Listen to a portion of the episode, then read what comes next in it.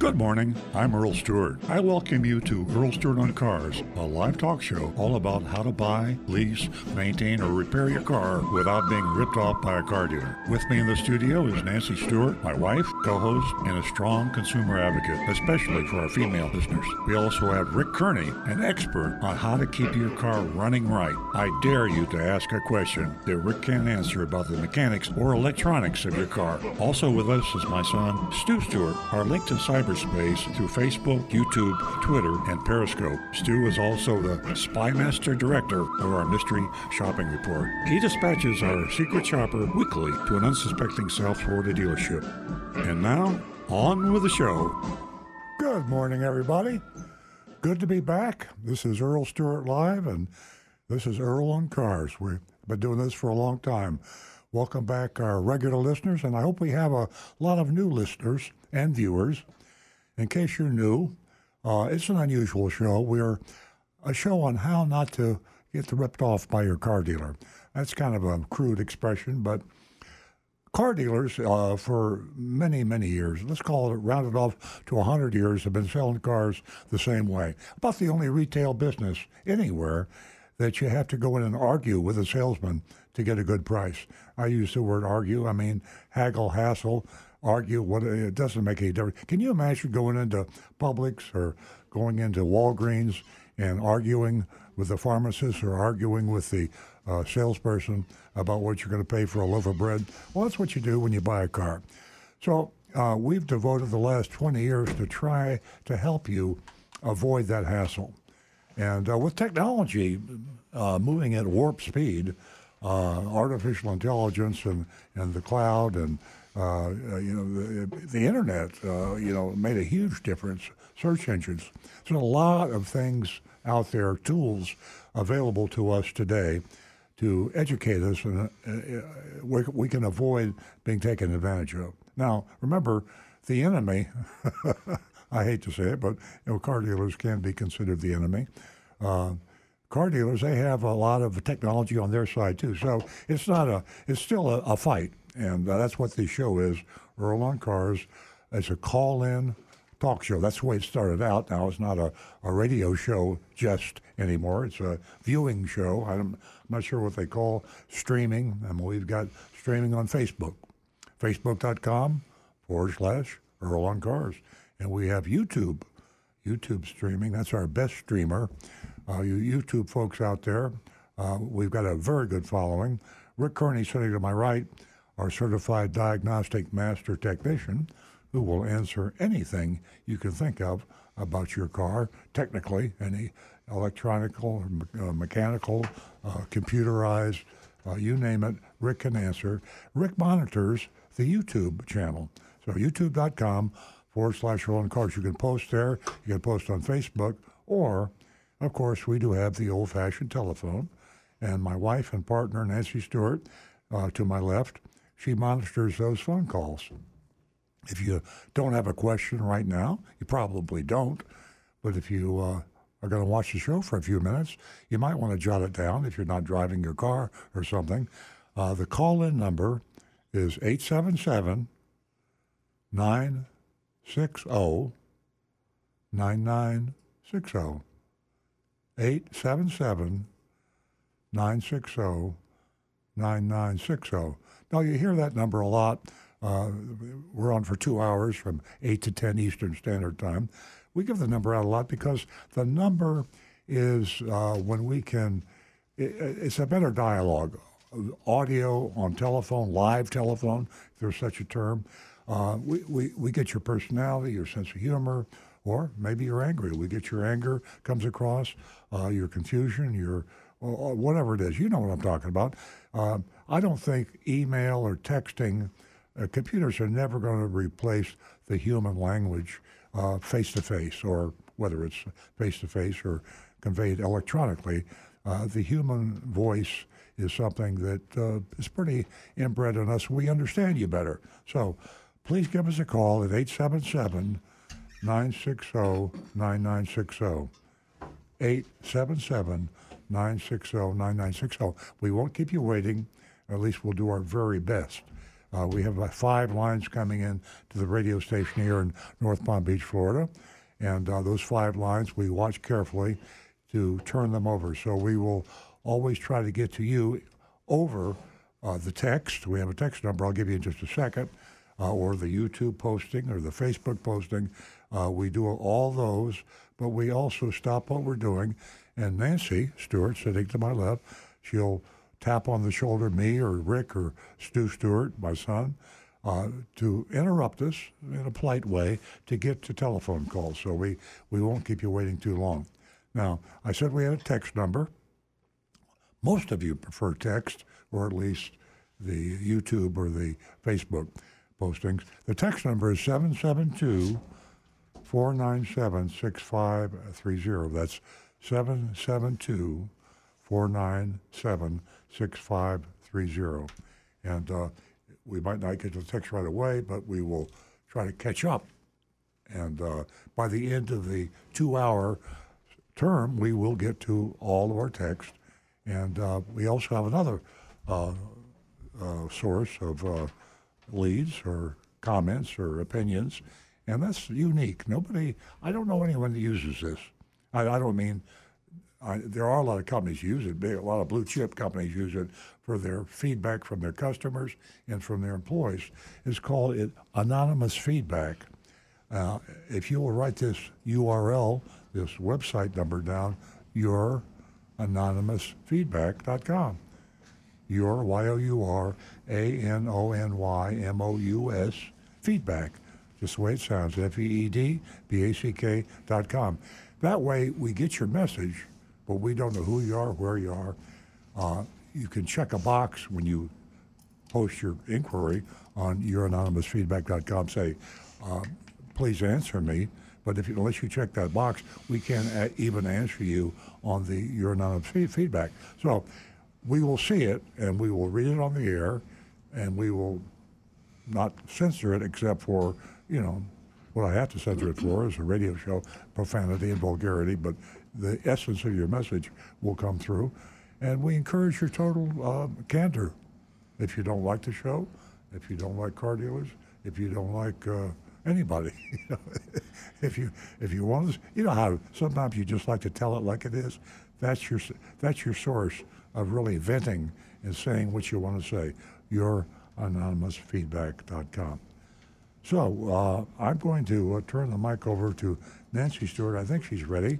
Uh, she has some last minute preparation going there, and she's monitoring her laptop computer. So remember, if you call, Nancy sees it, and she tells us. She's a co founder of the show going back 20 years. I don't it might be 22 years, it might be 18 years. I round numbers off on this show sometimes. Uh, but anyway, she's in from the get go. She's a strong advocate for the females in our audience. We're almost 50 50 now of the callers and posters, uh, texters are female. Started the show off, it was an old boys club. Only the guys were, were on the show. So Nancy Stewart has a special offer for first time lady callers, and the mic is all yours. Thank you. Good morning, everyone, and welcome to another exciting show. We love your company. You're a huge part of the show, and uh, we love uh, talking with you, receiving your texts, YouTubes, FaceTime, everything. That's what makes the show. Uh, are you wondering where all those flood cars are headed? Probably right here to our back door. Wow, the rain up in the Northeast has been incredible. Uh, also, we have our mystery shopping report this morning. Uh, it's from Porsche. hmm Should be very interesting. And uh, if you haven't picked up your consumer report, there is a lot of information in the August edition, and it, it they they really inform uh, and they really test thoroughly, and they suggest you know whatever vehicle they feel is you know really safe and the best for you. So uh, pick up that uh, edition of uh, your uh, consumer report. Also for the ladies, $50 for the first two new lady callers. We have built a platform here that is incredible because of all of you out there and because you call in on Saturday mornings. And we love making it worth your while $50 for the first two new lady callers. Sit back, enjoy the show, and stay with us for the next two hours. We have a dog coming in again, and uh, the dog's name is Roy. And he. Roy. Roy. Roy. yeah. Roy. That's my Pittsburgh accent. Roy. Um, anyway, he's so cute, and you don't want to miss him. And he'll be here uh, just about oh, I think 9:30, if I'm not mistaken. Now back to the recovering car dealer. Well, let's get into some texting. If you got any text over there still, I know there's a couple of interesting anonymous feedbacks. They're, they were interesting this morning for sure. but I'll kick it off with Anne Marie's text. I don't want to disappoint her. Anne Marie says, uh, Good morning. Every time I rent a car, I discover something that's really annoying, such as headrests that can't be adjusted, uncomfortable seats, or trying to figure out where the manufacturer hid the release for the door over the gas cap. Uh, what are your pet peeves, annoyances when it comes to rental cars? I, I share it. I share it totally. I, yeah. I, think we all do. Yeah, I've been renting a lot of cars uh, lately. You know, with my kids out of town, and um, I'm experiencing the opposite. Um, I've been driving Toyotas since I was 16 years old, with a with a few exceptions like that ill ill-fated or ill-advised Tesla journey I did. Um, but um, um, I like driving non-Toyota. I, I, I, get to experience other makes of cars because I usually just I'm driving around Toyotas. So, like I told, I think we talked about on the show. Um, I rented like Subarus. I discovered that Subarus were great cars just from from renting them. Um, I didn't have a bad experience with a BMW SUV, which I was expecting it to be um, uh, garbage, and it was it was it was pretty neat. Had all the high tech stuff. Um, but what Anne Marie said, like the gas cap stuff um, that happens to me every time I, I get into a Toyota, because even Toyota has different places or means for opening the gas cap. My um, the the 4Runner I got out didn't have a button; you just pulled open the lid. The new one I'm driving. Can I interrupt you? Huh? I yeah. mean, you're a very unusual person. I'm surprised at the answer. I there's nothing that drives me more nuts than getting into somebody else's car, oh, okay. a rental car, because you have you drive you drive one car for a while and you tend to get used to it. You're used to Toyotas, well, yeah. so you put me in a Subaru or a Lincoln or a uh, Mercedes. Yeah. Uh, I'm uh, by the time I turn the car back in, I finally figured out where everything is. Well, I take a minute, but the other neat thing, though, by the way, this takes a lot out of that. Is most of the cars now will have Apple CarPlay um, or Android Android yeah. CarPlay. So you know all your navigation, all of you know your entertainment entertainment stuff. You already know it because it's your phone. Yeah, you know I'll tell you one thing uh, with with my Tesla. You know I had never driven a Tesla before, and I still haven't got used to the fact that the horn is a small black button on a black steering wheel on the top of the steering wheel. Now, how do you hit a horn? I've been driving for too long. I mean, all my life, and when when the car whips out in front of you, here's my if if you're streaming this, here's my reaction. Right. I reach out for the horn. Well, all I'm doing is hit my steering wheel with a Tesla, yeah. Yeah. and then for me to hit the horn. I don't think that's the only car that had stupid horn buttons. I think there's. Uh, oh, there are others. Yeah, weren't there like domestics that had two buttons on the side of the wheel? I remember seeing like. Well, that's Anne Marie's point. I think is that you have. You have to learn thing, learn the car all over again. Yeah, exactly. Yeah. And and if any rental car uh, people out there that you know are in the business or uh, if you call the show, we'd love to hear from you. 877-960-9960. As usual, Anne Marie, she's our smartest caller, and that is one of her very best questions.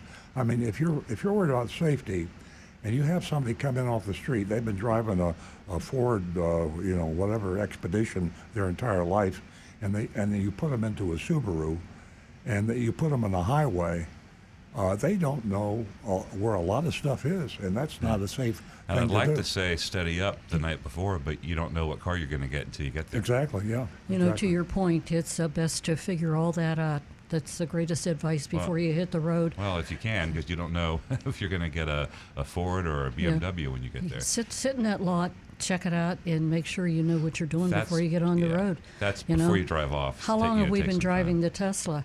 A long time. Uh, the horn, a, You're- t- a very, very much a You're about, distraction. you're about 60% of the way there. Yeah, and uh, with Earl, his hand covers the yoke.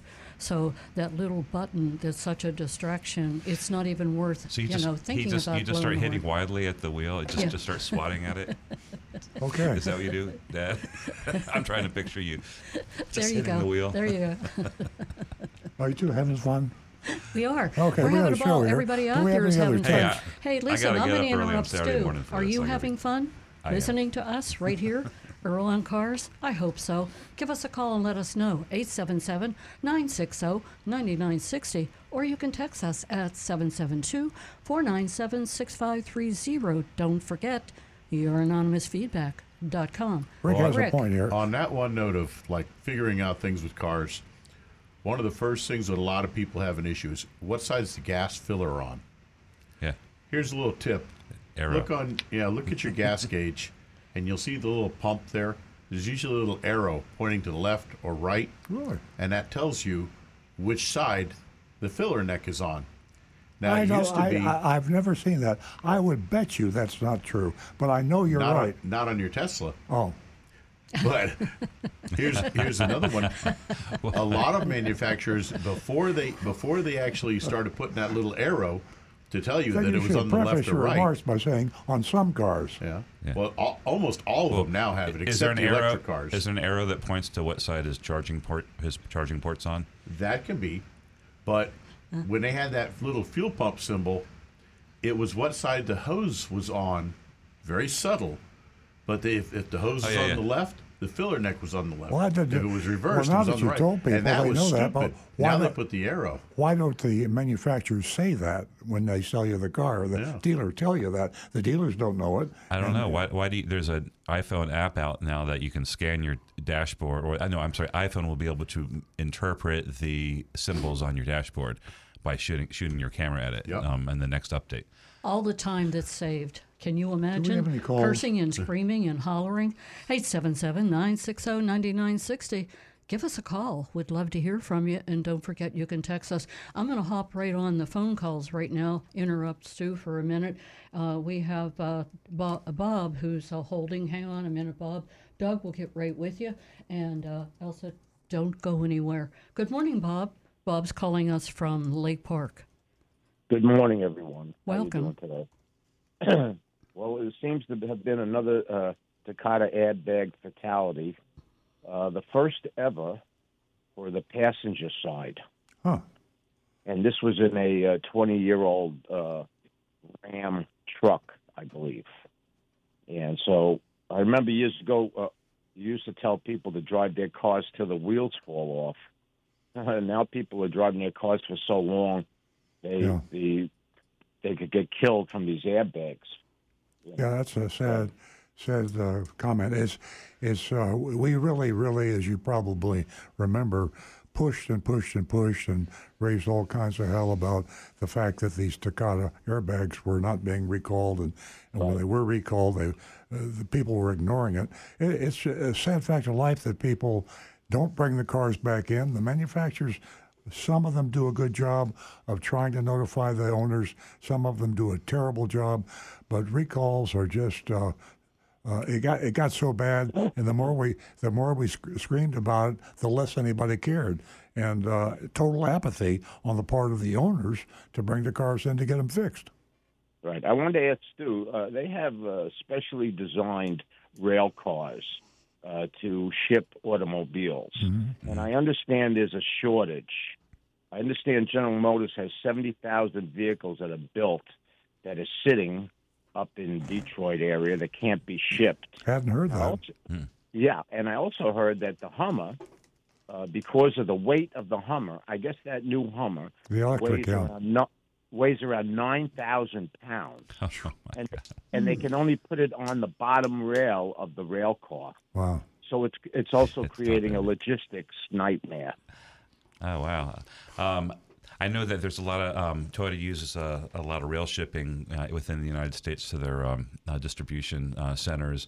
Haven't heard of any um, you know any issues with that. Now, you know, interestingly, uh, dealers and manufacturers have, as cars have changed do have to like you know upgrade. Like for example, in the shop, like as we've gotten bigger trucks, we had to get special uh, uh, lifts, and then also I think for some of the electric cars, that's another going to be another consideration with the batteries. Yeah, the like the BZ4X has its own special Adapter. system for Yeah, to get on the lifting it.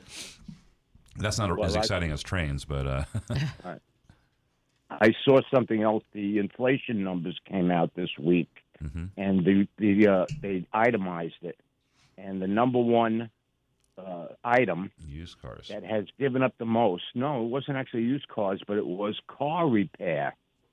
The Yeah. cost of getting your car pa- repaired is astronomical. It's going up crazy. Yeah. And I was wondering if you had any suggestions how someone might navigate, circumvent uh, getting killed when they want to get their when they have an issue with their car. Yeah. Bob, I think the I think what you're seeing partly in that phenomenon is that there's so little to have to repair or maintain on a car now that car dealers, I mean, they were required by the manufacturers for for all these years, and probably even now to a large extent, to build very large, very expensive service departments with a lot of very expensive auto lifts, uh, very expensive diagnostic equipment and machinery, training. Uh, car dealers invest more money in their service department, and I can include parts probably in that because they have a lot of money tied up in parts. So. The, manuf- the manufacturers have required the dealers to come up with these big, high cost overhead departments, or else they won't let you have a franchise. Now, Well, the average the average time that a person is holding on to their car now is also, I think I saw was somewhere around twelve years. yeah, that's right. So you so I don't care how good they build the car. No, it's, it's, years, you know, things are going to go. Yeah, Bob, my, my point is this the car is built well, and so the way the dealer has to make money is to charge more for what little he does. And I think the the, the question is how can you avoid the, this issue? Is is just be sure you don't have anything done to the car that doesn't need to be done. Stick with the owner's manual recommendation on maintenance. It's very even if you bought the car ten years ago, the maintenance is is far less than it was if you bought the car 20 years ago. And if you bought the car five years ago, you have virtually no maintenance. Uh, it's just almost nominal. And if you miss maintenance, I hate to say this, Rick uh, sitting here will be angry at this, but if, it miss, if you miss maintenance, it's no big explode. deal. I mean, Your car's not going to blow up. yeah, the car's not going to blow up. So uh, when you go into a car dealer service department, picture yourself driving into a den of wolves, very hungry because they don't have anything to do. And the service salespeople are waiting for you. They get paid on commission. And here comes this car that doesn't have very many problems. So guess what? They got to convince you your car does have problems.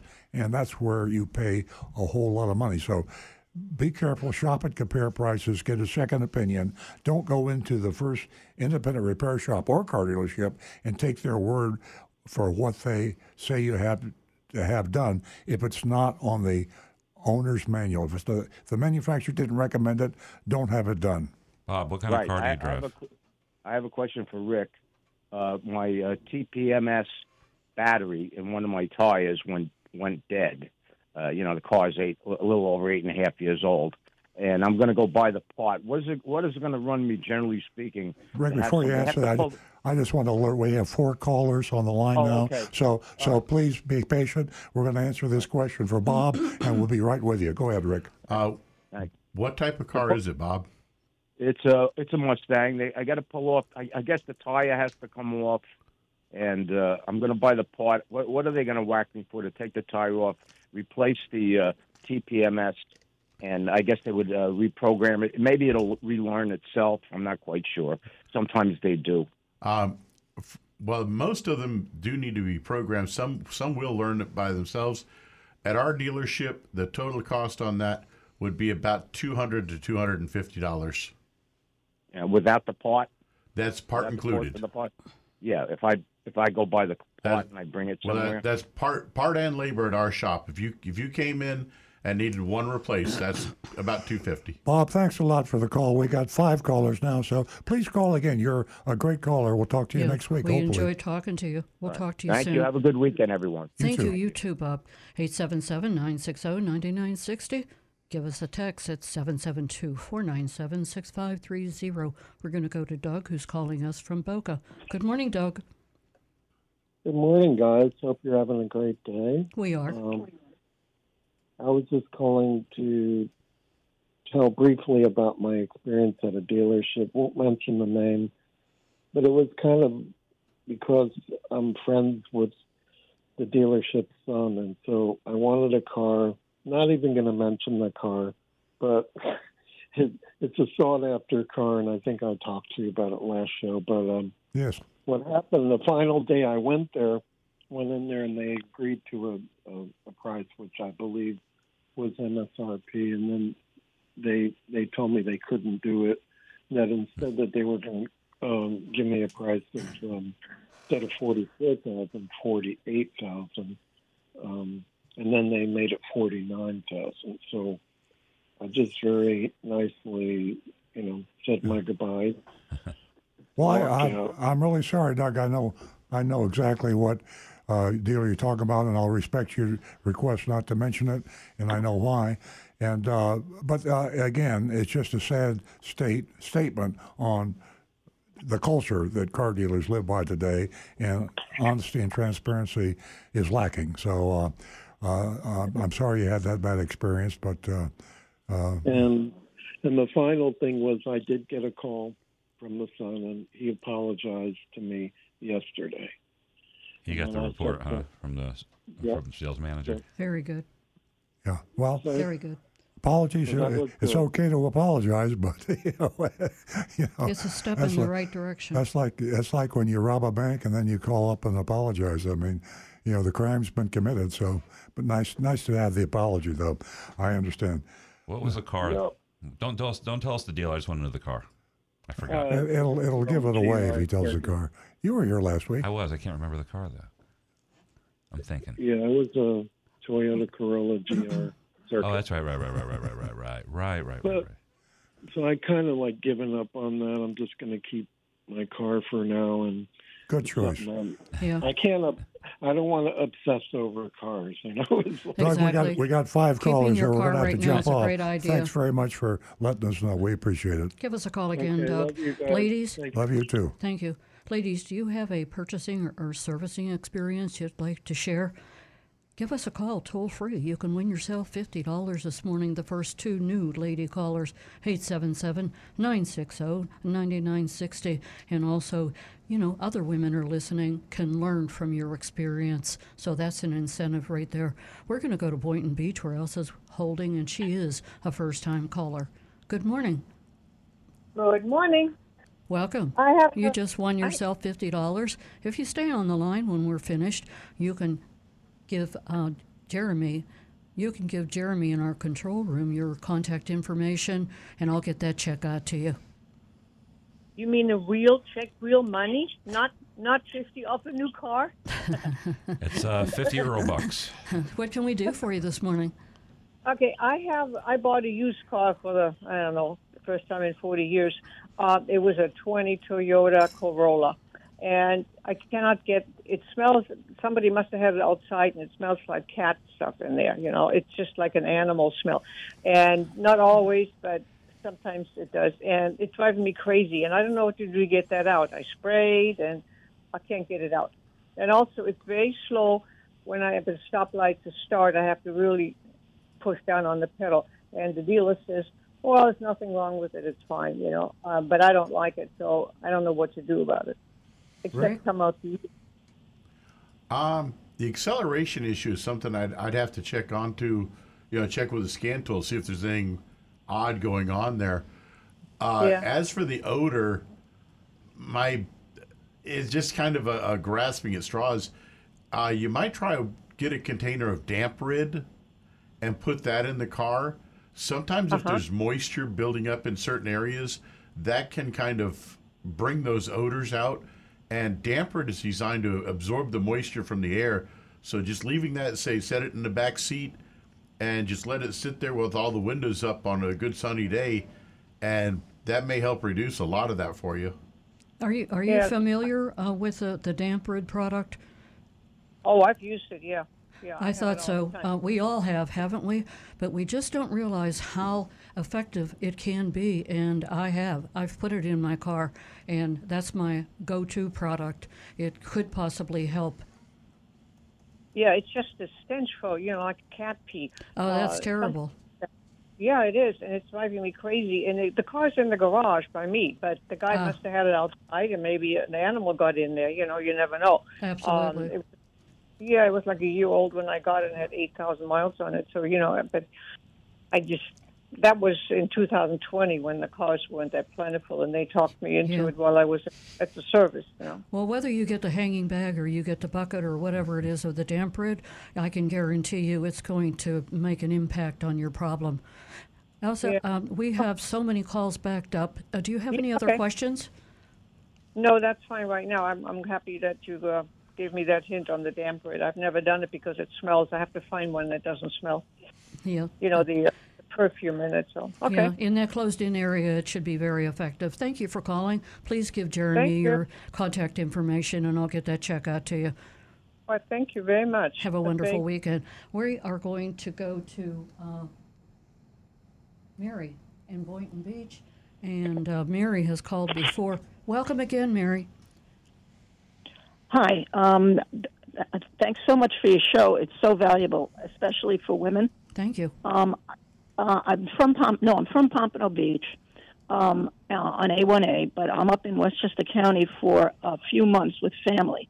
And one of my objectives coming up here is to buy a new car, a new Subaru, and avoid the outrageous junk fees in Florida. I mean, in New York State, the law uh, states that a dealer cannot charge more than $175 Oh, for any fees. That's the law in New York State. that's great. They have good consumer protections. What So, about add-on uh, equipment?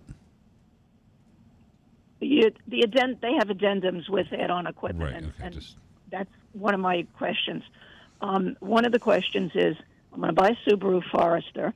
Um, they have them in a lot of the um, dealerships. I've sent emails and um, uh, and they've been texting me. But um, right now, the Subaru Forester, the new 2024, is going to come out um, in a couple of months. They said early winter. So now they're saying if I want the car that um, I, I really uh, I get a car that I really want, what would I would ha- really have to order it, and that would be they claim three months, but that would be kind of hitting the time of a new 2024. So my first question is, is it worth it to do that? I mean, should they? Costco is giving me a fifteen hundred dollar um, discount, um, and uh, if you're an executive member, um, you get at the end of at your closing when you get the car a certificate for fifty percent off up to two hundred dollars. So you can buy four hundred dollars more accessories for half price um, when you close on the car. So they're giving me fifteen hundred already. What is the percentage that is average toward the end of a car um, year? In other words, to, to get rid of what they have on on the lot. If I took one like that, Um, well, now I'm not quite sure how manufacturers are going to be handling, this, especially with Subaru, as far as in- incentives. Typically, in like normal times, without this, you know, this, this crazy, you know, inventory thing and all the crazy markups and the prices of cars, um, you would start seeing um, um, dealer incentives uh, for the 2023s. Um, but at the end of the day, um, it usually winds up being pretty close to the amount that you would, um, the advantage you would get by getting a year newer car. Like you know, Earl's talked about on the show quite a lot. Um, even though the 2024 car uh, or 2023 car came out in 2024, I might be getting it wrong, but the model of the year might come out then a different calendar year. And when you go to trade in the car or sell it, um, having a newer car is going to be more valuable. Um, I agree. but um, right now, I, I, it remains to be seen what's happening. We don't have any. Yeah, Mary, um, all bets are off. The yeah. manufacturers today, uh, what you said is was very true three years ago, pre-COVID and pre-supply chain interruption. And today, it's just a matter of how many cars do we have to sell and how much can we get. And uh, manufacturers are really skimping on rebates, Toy- incentives. Toyota has no cash incentives. yeah, it's- so Subaru probably doesn't. It's a seller's market, and Subaru is a great car. Uh, you did a really smart thing by going to uh, New York State to buy it, where they, they cap the dealer fee at 175. That saves you hundreds of dollars, maybe thousands of dollars in South Florida. And uh, I would, uh, I would, you know, I'd get two or three bids from uh, uh, two or three other uh, New York Subaru dealers and go with the lowest price. on, on the 24, on the newer. Yeah, on the 24, absolutely on the 24. Yeah, uh, it's it's uh, there's a you know five years from now when you decide to trade that in, nobody's going to know whether you bought that in late 2023 or late 2024. Uh, they just see the year make that you bought, and that is the way the books and the auctions and the buyers and sellers look at it. A 2024 is worth a lot more money than a 2023, so take the 2024, and you got a good deal on it. Okay. And the other thing I wanted to ask was um, they've got a lot of the 2023s on the lot, okay? And a lot of them have uh, accessories um, and options that I don't want. How flexible in general are dealers when they want to get something off the lot? Um, as far as you know, coming down in price. If I say, "Look, I really don't want six hundred dollars worth of interior Not often. LED Not, light," not, not often. It, it can be done. Sometimes that's put there to play with. But like Earl said, in this in this climate, um, they can get it. It's it's like he said, it's a seller's market. So you can say, well, I'm not paying for seven hundred dollars worth of nitrogen, and they can say, okay, because they know that they're likely going to sell seven hundred dollars of nitrogen on that car.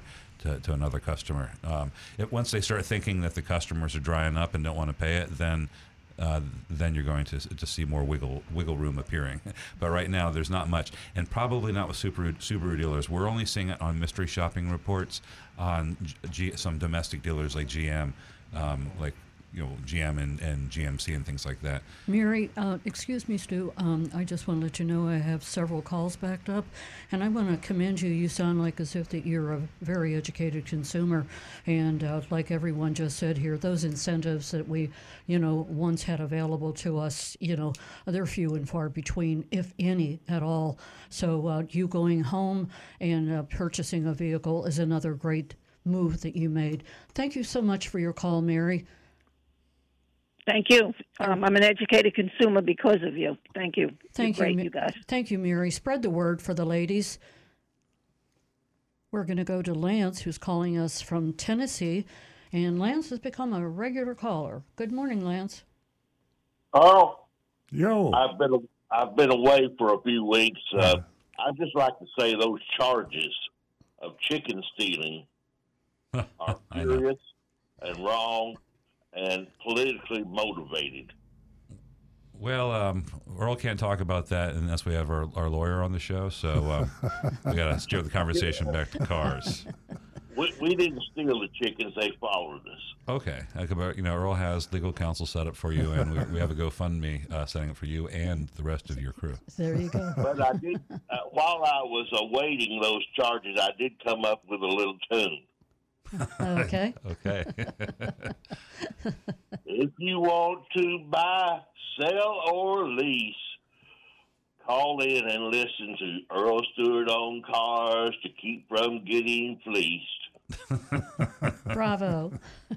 are you all an entertainer? What what do you do for a living? He's in Nashville. Lance? He's he's uh, he, he he's uh, he plays at the Grand Ole Opry. Well, I, I'd just like to say, and I know you're busy this morning. Uh, your show is very entertaining, and I always like to add a little levity to it. Uh, Oh, you do. And we you do appreciate indeed. You're getting us more listeners. but, but we do believe that uh, Earl Stewart Day is on track, even though these charges, uh, well, even though these charges are untrue and.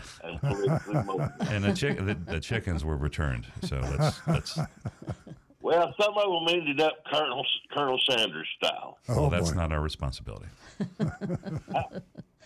Thank you. Have a great day. Good show. Thanks, Thank- Lance. Thank you, Lance. Thanks, Lance. Keep calling us. We love hearing from you. You're a great entertainer. We are going to go to Dominic, who's calling us from Coral Springs. Welcome, Dominic. Good morning. Good morning. Uh, I'm calling about my wife's car. She said I don't uh, want to call, uh, not because uh, she's uh, embarrassed or anything. She doesn't. Uh, my daughter had already called a couple of months ago and uh, took uh, part in their fifty dollars, and she was exceedingly happy with the information that she got. And my daughter, my wife, just said, "You just call because I don't want to, yeah, call." So I, I assume that this is a woman's call. Okay. Okay. The car. The Okay. car is peeling paint. It's a 19, nine- uh, 2019 Hyundai Santa Fe. Delaminating. Ongoing problem.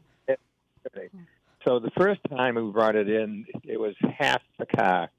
They took care of it, and we asked for you know for it was spare for a week, and we said, do you you know do, uh, do you have a rental car? Do you know? They said no, we don't do that. It's you're just in here. We'll take care of the paint for you.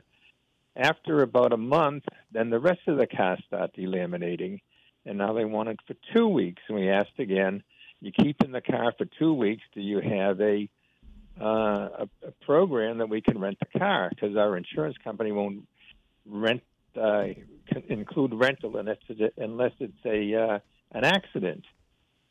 So I heard last week that uh, you said that when recalls are uh, called in, that the dealer builds in a rental car fee because the manufacturer is paying for the the the corrections. I'm wondering, is there a way to get a car for a couple of weeks while this car is going to be in again for painting? Dominic, if it's a uh, if it's a factory recall, if it's a and it sounds like Hyundai is stepping up to the plate to take care of that. Usually, they do provide uh, vehicles. I don't can't speak directly for Hyundai, but most other manufacturers do. I suggest that you call the manufacturer directly if the dealer refuses to give you a loaner. Call the manufacturer directly and say, uh, you know, I'm going to have my Hyundai tied up for two weeks. Uh, this is the second time I had to bring it in to fix the delaminating paint, which is a defect that you've acknowledged. I believe you should uh, furnish me with a loaner car. I think they'll. I think they will do that. Uh, just because the dealer doesn't have a car available, you should be able to go to Enterprise or a rental company, and then Hyundai should reimburse you for that charge. Yeah, because we're we're without the, the car because they're fixing it, the problem for two weeks. Yeah, two weeks. That's a long time, and the rental car is pretty expensive. So I, I, I think a call to uh, Hyundai 800 number. Go to the website, uh, Hyundai.com, and you'll see a, a number 800 number, and explain. Have all your numbers ready, the VIN number on your Hyundai, the name of the dealer, and the issue. And uh, after I talk to them, I would confirm with an email, put it in writing. But I think you, I think you will get a car if you go that route. Okay, appreciate appreciate the information. Thank okay, you, Don. Dominic. Thank you for calling. Give us a call again. Thank you. Uh, one more time to the ladies out there, if you'd care to give us a call and share your car bur- purchasing experience, uh, your servicing, uh, give us a call 877-960-9960 and uh, 877-960-9960. I have $50 for one more new female caller. And by uh, giving us a call, you not only win yourself $50, but uh, you can share your experience, and it really helps other female listeners. And guess what? Male listeners. So give us a call 877-960-9960. And you know there is a um, there's a class action uh, case against Hyundai for the peeling paint right now. So I'm not sure if this is Hyundai reacting like one of those special programs like we talked about, like Toyota did with the uh, peeling paint, um, or if this is something just getting just getting off the uh, off the ground. So you know, uh, um, if you're still listening, you know that might be something you could consider getting in on or uh, or waiting for the results of that because it might wind up being a um, they might be compelled by the court to provide a fix. Did you have a name of an attorney or a number? No, this was uh, just uh, national Yeah, news. Dominic, if you're still listening, uh, I'd Google that Hyundai delamination. or just, just peeling paint. Class class came up. No, I guess nobody else calls it delamination. Just dealers. Yeah. it's peeling paint. Peeling I- paint, Yeah. class action suit Hyundai. Get the name of the law firm with the class action and put your put your hat in the you know throw your name in the hat and get on that class action. Doesn't cost you anything. You fill out a few papers, and if they're successful, then you get a little chunk of change. There you go. Yeah, it's a great idea. Um, we are going to go to Trish, who's giving us a call from West Palm Beach. Good morning, Trish. Good morning. How are you guys doing? We're well, thank you. Welcome back. All right. no problem. Um, this is my second time calling. I called like a year and a half ago, talked to you, Oh, and I did appreciate that that gas money the last time. It helped a lot. thank you. What I do have a question once again. It's about the same issue. I know you don't remember, but I still have the same vehicle, Volkswagen, that I bought from the dealership up the road. And the problem I have is I tried to trade it in because I'm getting a 29.5% APR. Um, it's been over three years in October, and I'm still at the $15,000 mark that I owe hmm. originally when I did buy it. Mm-hmm. And every place I go, they keep saying that I'm upside down in the what do you call it in the in the the paying the bills. Yeah. Yeah. And You owe more than what your car's worth. Right now they valued it at seven thousand dollars.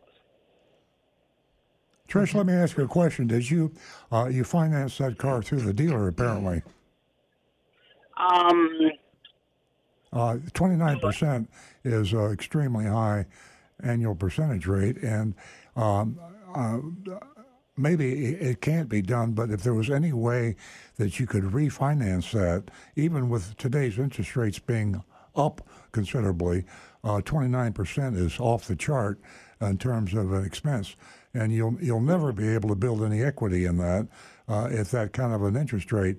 Uh, uh, do you have a, do you have a bank or a credit union, or do you know any uh, bank bankers anywhere that you could talk to about refinancing that at a lower rate than twenty nine percent? I tried to do it with my bank, Bank of America, and they denied me. I see. And that's the crazy part. Even though I've been paying on time and it's been in the green, they just don't. They're like it's too much, Yeah. and they can't do it. I'd, I'd shop around to some other lenders, and uh, if you uh, if you if you shop around, you know there there are even credit unions you can join, even though you don't have one with your with your employer. You can pay a, a small annual fee and take advantage of credit union financing, which is typically lower than banks. But I I would. Uh, Bank America isn't going to work for you. Try try a couple other local banks, and uh, if if you've been paying on time, uh, that's really in your favor. And and even if you could even if you could knock it down to fifteen percent instead of twenty nine percent, anything you twenty nine percent is is about as high. I think that's a legal limit that uh, they can charge. So uh, hopefully you could get something better. And uh, just give that a try. Call us back next week and let us know how you did. Is it a possibility that I can put it in my daughter's name? Do you think somebody would do that for me, like Well, the banks or something? I think you're. I think as as far as the credit bureau is concerned, they ha- they know that that's in your name now, and they're going to see anyone doing a check will see that that uh, and to put it in your daughter's name, you'd have to have the approval of the lender, and that would be the problem. So you'd have to uh, uh, they'd have to approve her credit for the car, and I, I, I don't know that she would be approved. I, if she would, and she would cooperate with you, then that would certainly get it out of your name. Yeah, because she her credit is better than mine. Yeah. I'm really sorry. It's a tough position to be in. And uh, for you folks listening out there, be careful. Uh, you uh, finance with a dealer, and they're going to charge you as much interest as possible, uh, not necessarily reflecting your credit, just reflecting how much they can get away with. A lot of times, lender uh, dealers are financing cars. Remember, they get a piece of the action when they finance a car at 10% instead of 8%. Uh, they get a kickback from the lender for that extra they charge you. They, they have a certain amount that the lender charges the dealer, and then they mark it up in this case here, they marked it up all the way to 29%, and that's what they're charging Trish. So that dealer made a huge amount of money by financing the car. And unfortunately, you can see what's happened to Trish. She's stuck with the car because she can't build any equity and she can't trade out of it. So it's a, a vicious cycle. And I'm very, very sorry that you're in that position, Trish. But try some other lenders and please call us back next week and let us know how you did. Okay, no problem. Thank you. Thank, thank you so much, Trish. Good luck with that. We look forward to hearing from you. We're going to go to Patricia, who's calling from Stuart, Stuart and uh, she's a first time caller. Good morning, Patricia. How are you? We're well, thank you. You won yourself $50 this morning uh, for being Oh. the second caller. And if you stay on the line uh, when we're finished talking, you can give Jeremy in our control room your information, your contact information, and I'll get that check out to you Monday morning. Oh, great. Thank you. You're welcome. What can we do for you? Um, I am usually not in my car listening to the radio on Saturday mornings, but I, I'm going somewhere. So I tuned into your show. What a cool show. And um, I, when I got on, I, the lady that was, you were talking to someone, I did not catch the whole conversation, but there was a conversation about DampRid. Yes. And, and I know your, your show is about cars. So is she wanting to use something like DampRid in her car? Yes. Okay. Well, I was going to try to help with that, but I don't know that you could use this in your car.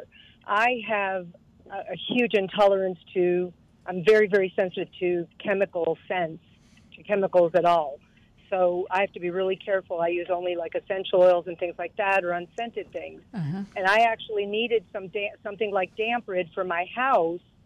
So I found some at Walgreens has a big, huge thing of it, um, unscented. They have some scented, but they have one that's unscented. And Dollar Tree has the little ones that are unscented. The only thing is they do get liquid in them. So I- if they got knocked over, like with a car moving, I don't know that that would work. Yeah. But I would think, I would think you could find them. You know, if you look like on Amazon or somewhere like that, I bet. Yeah, you can pick. You could find those. You can pick the non-scented up anywhere. You know, they're they're, they're just uh, as many of them on the shelf, that, or even at Am- Amazon. Uh, and uh, unfortunately, Amazon made a mistake and sent me the unscented. I usually get the lavender, uh, but that is a great idea, Patricia. Great idea. I'm really glad that you called, and I hope that the uh, caller is listening to, to your advice. I, I uh, dropped the ball on that one. I forgot the unscented uh, do do work. Yeah, and then also um, the gentleman that was asking about a rental car. I Mhm. actually was one of those with the peeling paint on a Toyota Camry, and they did provide me with a rental car. So they absolutely should. You were right on that. They, yeah, they absolutely should. There's no way, if it's their fault about the paint, that he should be left without a car. Yeah. That's crazy. Def- definitely, uh, you know, pursuing that, you know, and the end result is will it will be taken care of. Uh, there was so much of that going on, you know, uh, at a time uh, that uh, there were a lot, lot of people, uh, right, Rick? I mean, there was uh, lawsuits uh, everywhere. Paint was just peeling uh, It- on the hood. It seems like every manufacturer has had Yeah. issues with that. Yeah, definitely. So, uh, Patricia, uh, thank you so much for calling and helping me build this platform here for the ladies. Please spread the word and uh, let the ladies know that you know, uh, you know, Earl on Cars, uh, that uh, we are building that platform and we give out fifty dollars for the first two new lady callers. I, I will. Thank you so much. Have a great day. Thank you. Have a great weekend. We're going to go to Paul, uh, and Paul's calling us from Denver. Good morning, Paul. Good morning. Hey, uh, first time caller from Denver. Welcome. And I, thank you. Uh, and I actually just started following your YouTube about two weeks ago. It might have Oh. been the homeless guy or something like that that that I had found out about. You came across your stuff. So thank you for you know what you do and how you run your dealership. Um, the I, I chimed in when I had heard just the tail end. I think it was a Mary who just called. Uh, she was mentioning a Subaru and getting it through possibly through the Costco program and a 23 versus a 24. Mhm. And I figured I'd let call in and let people know that anybody who's interested in a, in a new Subaru can um, can buy them through the VIP program. You don't have to be a VIP in commonly thought terminology, but um, a VIP program they have. I, I first came to Subaru in 2019, fir- first time I ever owned one, of them, and I'm an old guy. Um, and now my whole family owns new Subarus.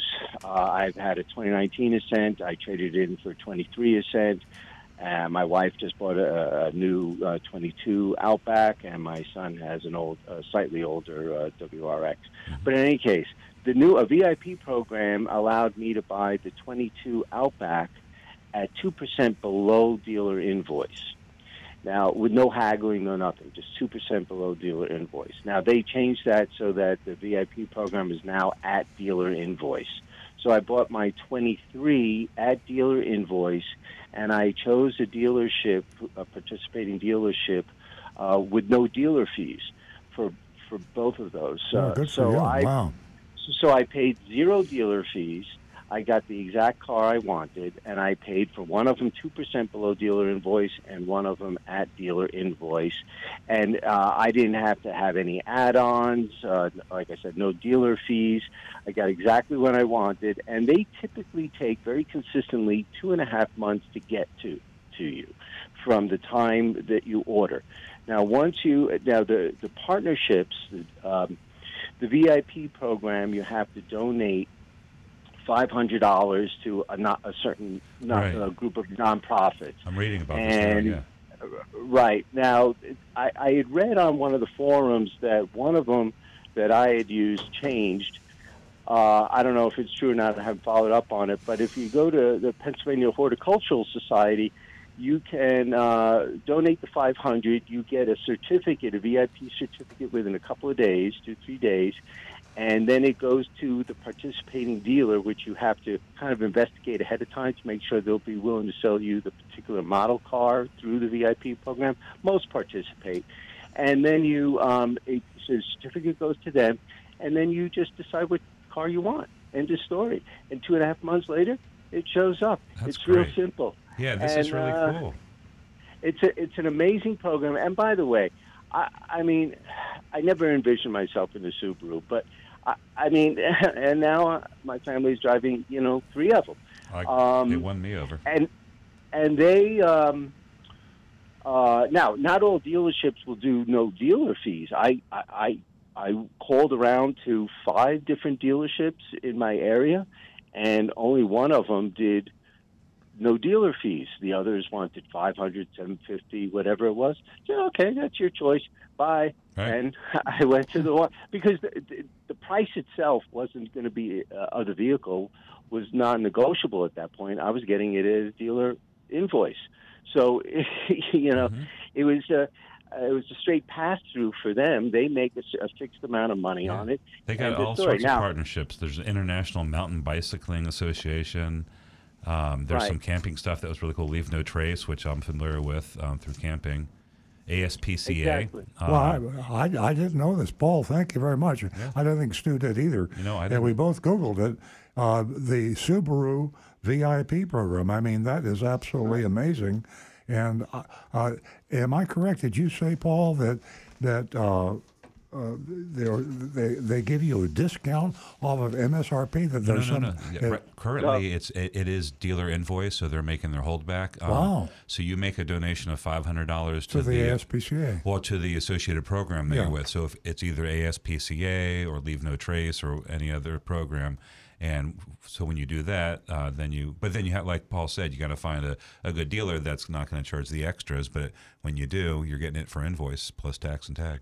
Well, that's now I should mention the the ASPCA program, which is the one that I had personally donated to three t- uh, twice. I participated in the VIP program.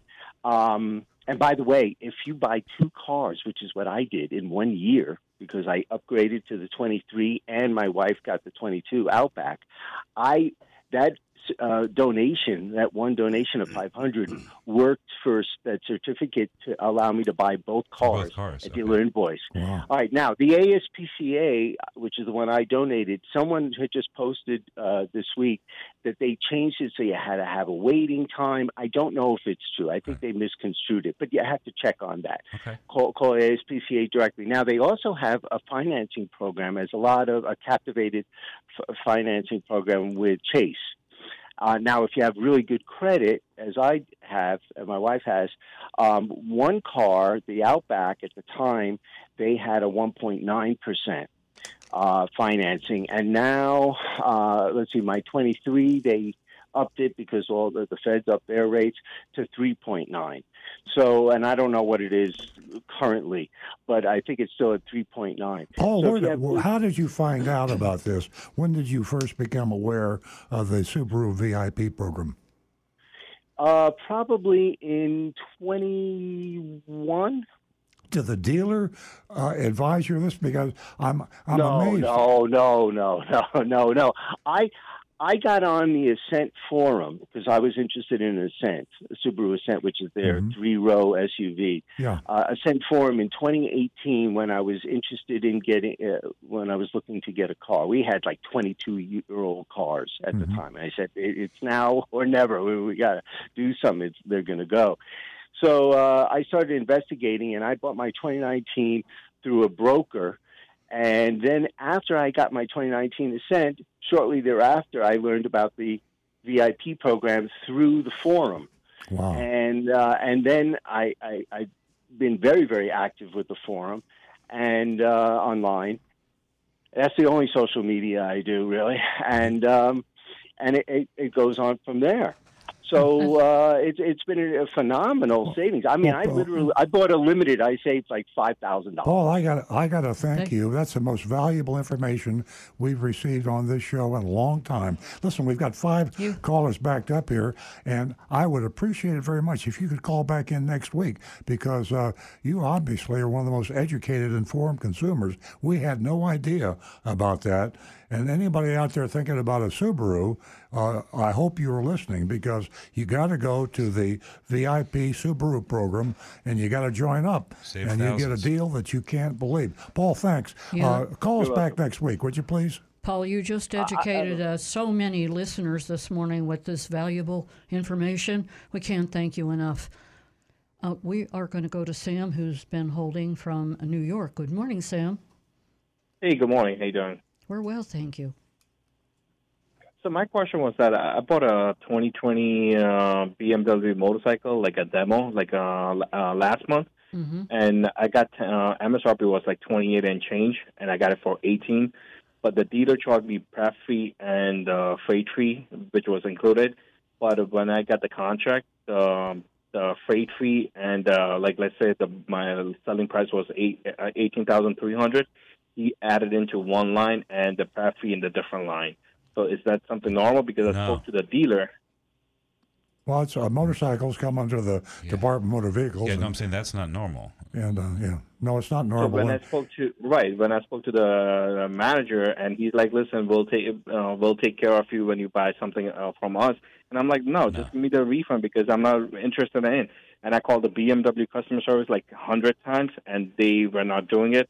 And the last choice is like, I don't want to fight with the dealership about the freight and the the prep fee.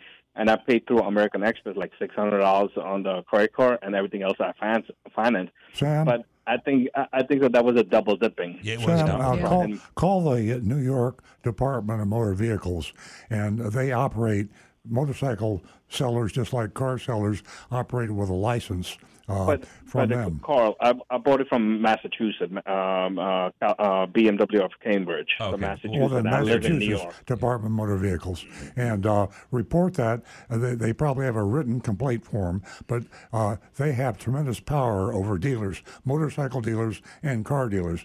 Department of Motor Vehicles can take away Right, their I, license. right. I had the FTC and all the stuff. Yeah. So that's uh, And I spoke to them. I spoke to the GM. So the GM is like, "Oh, I cannot do anything, but like if you buy something else, I'll do it." So I'm like, "Yeah, if I buy the warranty, if the warranty costs you three thousand, you're going to charge Yeah, me four thousand, says- and then give me a discount." No, that's- and that's I a was like, bunch of "No, I'm not going to buy it from me." No, yeah. that's that's garbage. The um the um the destination is, is built into the price. They don't get to add it back in.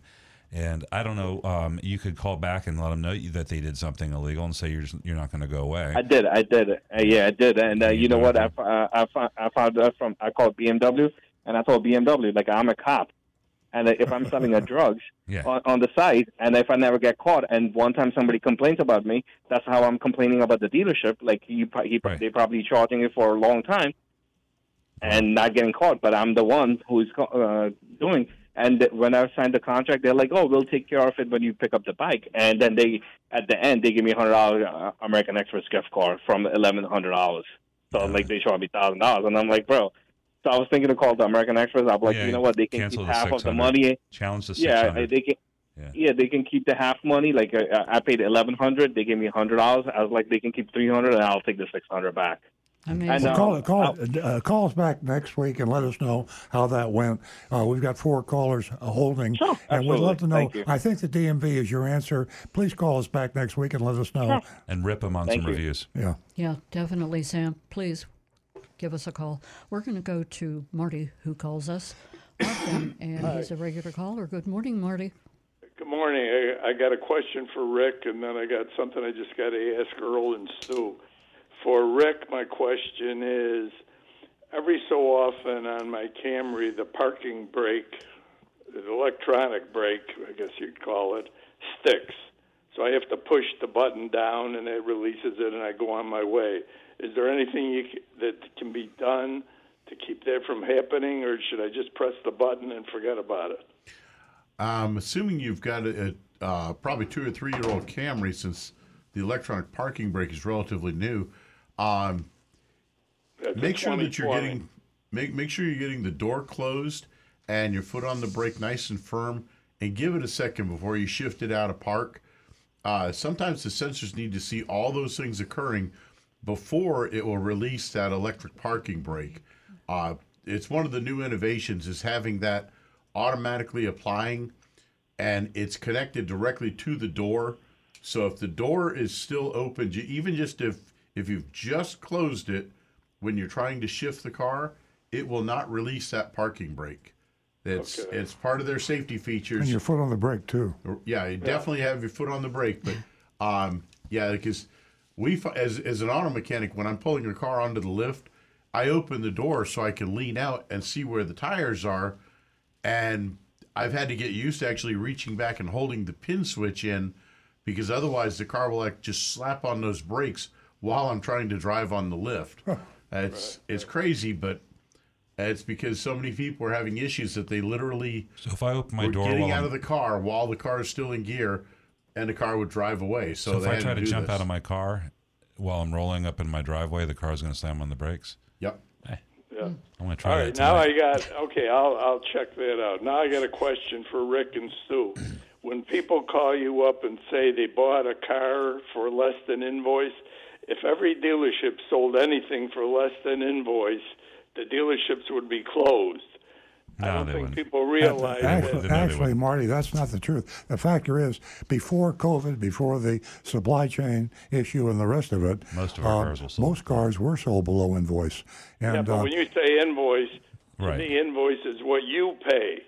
well, we don't really pay that. We we we we we, we send Toyota that money, then they kick back a bunch of money to us, and that's the whole. It's semantics, Marty, because Yeah. it's uh, it's you're thinking about true cost, like what we actually pay, and Right, when a dealer right. says invoice, he's probably talking about a few thousand dollars. So you you, you stumbled still. on the greatest conspiracy uh, out there, and the legislators and the enforcers and the attorney generals they don't do anything. But the all the manufacturers, all the auto manufacturers have an invoice. Now everybody knows. You go in Webster's, you look at the dictionary. An invoice is what you is what someone charges you for something. Now, if someone sends you an invoice for twenty thousand dollars and then kicks back five thousand dollars to you secretly uh, uh, a month later, what was the real cost? Well, it was fifteen thousand. It wasn't twenty. So the, uh, the manufacturers and the dealers are colluding to make the buyer, the public, the car buyers think that the invoice is really what the dealer pays, and so. Dealers will use this as a ruse when you come in to buy a car. Say, look, here's my invoice. I'll sell you this car for $500 over the invoice, which you're telling me you're going to sell me the car and you're only going to make $500. Meanwhile, there's $3,000 packed into the invoice that the manufacturer kicks back to the dealer, and so he makes thirty-five hundred dollars. You think he made five hundred. So, uh, you lawyers out there, listen, looking for a class action suit, there's a there's a doozy. You can get you can sue every auto manufacturer and every dealer in the United States for a conspiracy to defraud the car buyers. Yeah, well, I guess that was my point that you're not selling the car, not you personally, but any dealership is not selling the car for what it truly costs them. That's exactly right. And to me, uh, I'm sure a lot of people don't realize that when they say most people don't. No. Right. Yeah. I mean, that's not All to say right. it doesn't happen once in a while. I mean, we, we've Yeah, we've, we've gone at the below net of- cost and taken hard Yeah, I losers know before. at the at the end of the month and all Yeah. that stuff. Maybe to sell one car, you made yourself three hundred thousand dollars Right, right, extra. right. It's worth it for to sell that one car. Yeah, Exactly. But, uh, and that, all of it's this is moot now because no one's playing around invoice. Um, even even domestic manufacturers aren't right now. Right. All right. Very good. Thank Have you, a Marty. good week. See- okay. talk to you next bye week. bye. Always nice to hear from you, Marty. We're going to go to Frank and Jupiter Farms. Good morning, Frank. Hey, Frank, you there? Yes, sir. Yeah. What's Good up? morning to you all. Good morning. Good morning, Nancy. We actually had the pleasure. Um, I was in the area a couple of days ago, and we just stopped by to stroll around. And there we saw in the showroom Earl Stewart speaking to a gentleman in front of a camera, I guess giving an interview. And I go, wow, what a temptation to walk right behind Earl like they do on TV and have my picture waving at the, whoever the cameraman was. And um, I, I thought, my better discretion, I won't do that because I don't want you to have to redo the whole video of it for me. And um, we went over and had one of our complimentary coffees. And as we were leaving, Anne Marie, my fiance, looked over and saw this lady in the background. I said, "Oh, that's Mrs. Stewart. That's Nancy." And she said, "There's no way. She looks like he should. She should be Earl's daughter." That's what everybody says. Burley makes me feel good. Thank you. Oh, I I tell you, I, I'm I only didn't- kidding. no, it's just, and we we got to say hi to her. She was going over to get some water or something, and we chit chat a little bit. And it's just it was so remarkable. May I ask what you were filming that day? That was a, uh, a, a company, or not a company, it's a not for profit organization called More Perfect Union. And uh, they are advocates for the oppressed, they're advocates for the minority groups, for uh, uh, the less educated, for seniors. Uh, we talk about on the program all the time, and I think that's the reason they heard about us. Is uh, they are they are trying to uh, educate and help people that can't take care of themselves. You take some people, and you hear some of them call the show from time to time. They go into a car dealership and they get taken advantage of. We had a, a, a woman call a little earlier, and she financed a car at 29% interest. Uh, that's the maximum legal rate in the state of Florida, probably. And uh, she's in a situation where she can't make pay the car out. The the the the cost of the car is accruing at a greater rate uh, than than she can uh, uh, accomplish any equity. Therefore, she can't trade out of the car. So, a- more perfect union would would seek out people like that. Educate them, help them be, kind of do what this show does. Help people not make big mistakes when they buy cars. Oh, good. Okay, kind of like your vigilante program a little bit. Yeah. But um, um, one other thing earlier on your show, you were talking about the repairs and the charges like that, and I spoke to you a week or two ago about my glove box on my 2012 Mercedes that I couldn't open, and sh- lo and behold, to just replace that glove box in parts is six hundred dollars through um, for Mercedes, and um, anyway, so I'm looking. I went and listened to what you guys mentioned. Oh my goodness, what a website! RockAuto.com. Oh my goodness, I didn't know that that many p- car parts could exist. But um, one, one quick question though, I did find some of the parts on eBay on the glove box for significantly less. Oh. Great. How how how safe am I buying something from eBay? I haven't done that in years and years and years for a glove box. I think they have. Uh, I haven't used eBay in a while. They have different programs. Uh, you you can uh, when you buy on eBay, you can protect yourself. They have they have guarantees and uh, um, uh, certain programs. Uh, be careful because anybody, as you know, can use eBay. But the eBay itself uh, uh, can advise you on being protected against fraud. Okay. Well, thank you. Well, as always, it's a pleasure seeing you guys. It was Yeah. so nice seeing both of you in the showroom. Thank you, Frank. Uh, It was great seeing you, and uh, it was uh, a great uh, of seeing your fiance. And I thank you both for stopping by. Okay, um, a more perfect union. I want to tell you, I can't say enough about Jenny and uh, David. Uh, David was in the dealership uh, interviewing, you know, us, uh, but it was certainly. Uh, well, I really commend Jenny and respect uh, what they represent at More Perfect Union. We are going to go to Stu and we're going to see what Rick has before we Yeah. bring the dog in. I kind of wanted to go to the uh, um, uh, the anonymous feedback because uh, we had seen these. One, I think this is one that you saw that you wanted to answer, or I can answer this one. Um, there's absolutely this is anonymous feedback. I'm speaking in the first person. There's absolutely no way, no how, absolutely not, that Toyota only makes $1,100 per car. I watch Shark Tank. Let me show you the math. Toyota Tundra. I'm not going to go through all the math. Um, even seen a pork. Okay, nope. During COVID, all our local dealers in Canyon made millions of dollars in renovations. I get it. You're in business to make money, but please don't, insult us and say that only Toyota only makes 1100 per vehicle.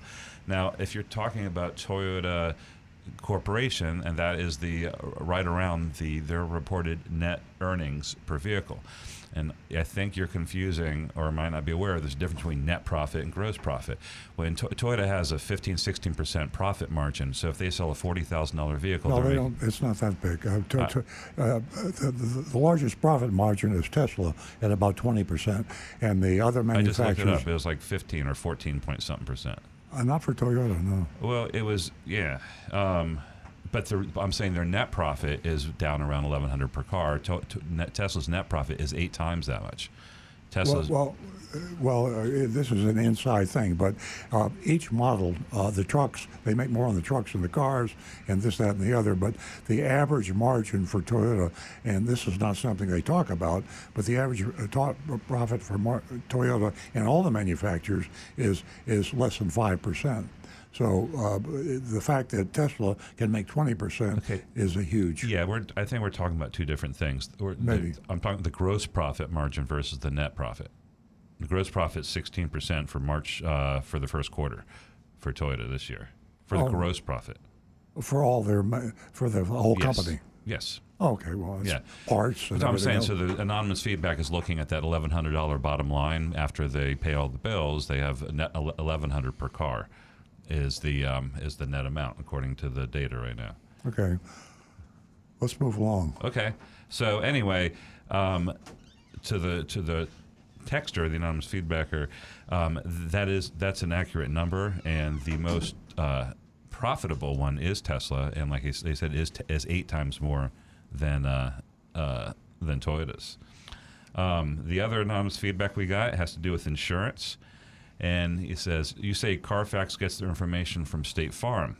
I just got off the phone after an hour with their headquarters and was told, after going to several departments, including the underwriter department, I spoke with a claims representative that stated insurance companies are under heavy scrutiny and they can't give out information.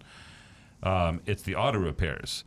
Um, and I call it an auto repair company. Let me just get down to it. You can go to Carfax, um, and Carfax will lay out exactly where they get their um, their information. One of them is insurance companies, and they find out from insurance companies if cars have been totaled, things like that. They're not going to tell you about every little claim that you have. Um, they get the accident reports from the police departments, but there's a whole uh, list of sources, and they Carfax spells out exactly. As a matter of fact, you don't even just just Google where does Carfax get their information, and you'll there uh, Carfax is a page and explains that to you. And then let's see, we're going to go back over to the text, unless the phones are going. And we have from Tom in Chicago. He says, "Hi, Earl. Um, if I get pre-approved from my credit union at some rate, let's say six percent or whatever a competitive rate is these days, uh, will dealer finance office always want a chance to beat your credit union rate? And if they can't, uh, you just go with your credit union financing." Well, they can't, so just save your breath. yeah. If they can, if they can, they will. Um, they're not going to just let you. They're not going to have a better rate hidden away from you and not The, give the it to on- you. the only way they would have a better rate is if it was a manufacturer subsidized rate, and six percent. Um, you're not going to find any manufacturer subsidized rates better than six percent today. So, Well, Th- we got some. Oh, we do? yeah. What do we have? Um, uh, we have, I think, f- I think 4.9 or 5.9 on some cars just came out this month. So, Oh, I didn't know that. So that's good. Only on a couple of cars. It's not like across the board, but it's a, a twinkling of a of a brighter future for consumers, possibly. Good. um, and yeah, so if, if they can beat the rate, if you know, like Earl said, if they have a subvented or incentive incentivized rate, they will. They're not going to they're not going to bluff you and, and have it. They they they want you to finance with them. They don't want you to bring in a, a draft from the credit union because when you finance with them, then all the products that they want to sell you, it's it's easier when you say it's fourteen dollars a month versus you know eighteen hundred dollars. Um, is the is, is our dog getting close here? Okay, I think uh, we are. T- it's it's dog time. Yeah, we have Roy who's coming in. Peggy's bringing Roy in. Uh, she is one of the greatest uh, volunteers for Big Dog Ranch. And uh, Roy came in from uh, the uh, Miami Dade Animal Services. And, uh, uh, you know, Roy was in some tough, rough shape. And uh, through uh, Big Dog Ranch's medical team, uh, Roy can't be doing any better. He's just a, a lovable Maltese mix. He weighs about 14 pounds and he is just gorgeous. And there he is. Take a look at Roy. Is he a Oh. beautiful dog? Oh, hi, Roy. Hi, Peggy. Welcome. Thank you so much for Hi, bringing Peggy. Roy in. And uh, Roy Oh, is you're a good our adopted dog of the week. And uh, we hope that you will fall in love with Roy like we have.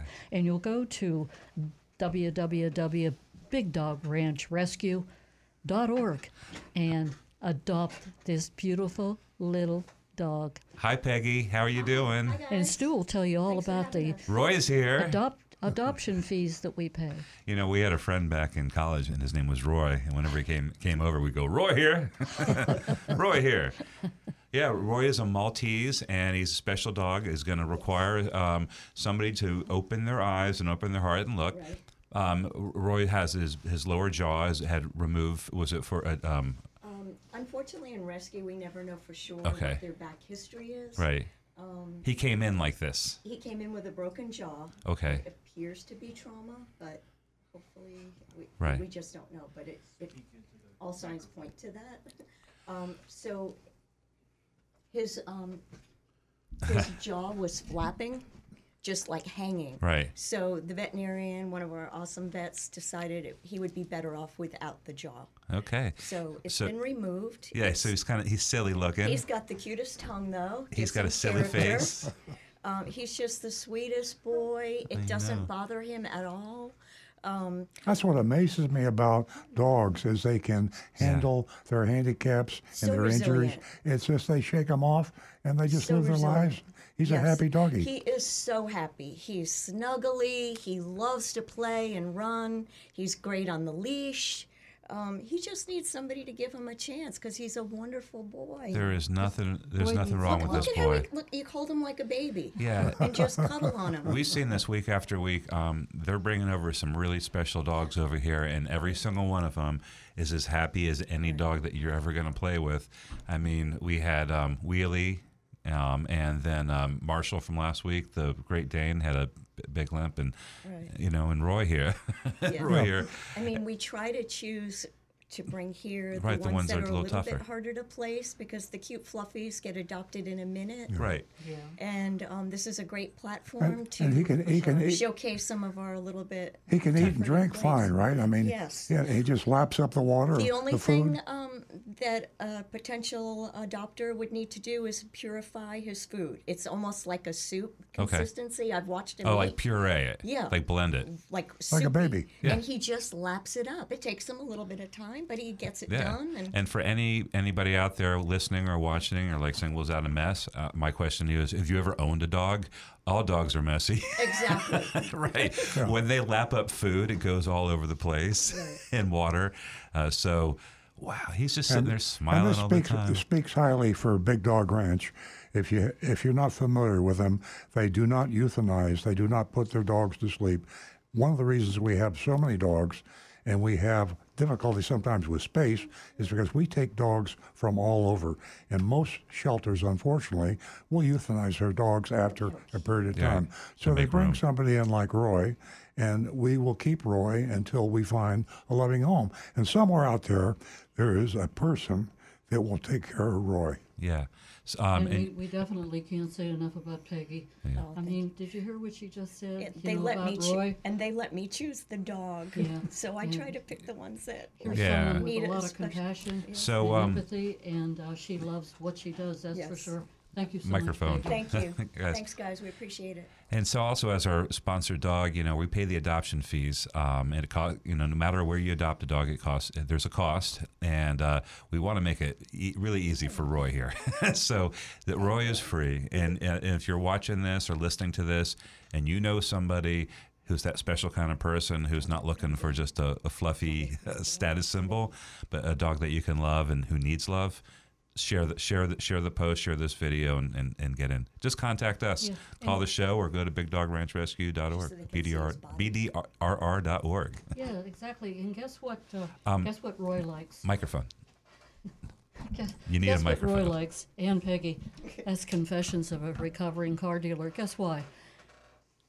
When you go to Earl on Cars or Earl, Earl's book, I think it is, right, Stu? Earlsbook.com or just go to Earlsbook- Amazon.com and search for Highly re- recommends this book. Confessions of a And Recovering Car it- The most important part about this is all, all, all of the uh, fees that uh, you're going to, are, that you're you are going to have to pay for this book. It goes to Big Dog Ranch, 1999. Confessions of a Recovering Car Dealer, and uh, I can't think of a better place for it to go. And all proceeds go to Big Dog Ranch. Oh, Roy is such a tiny little thing. Yeah, he needs to put on a few pounds.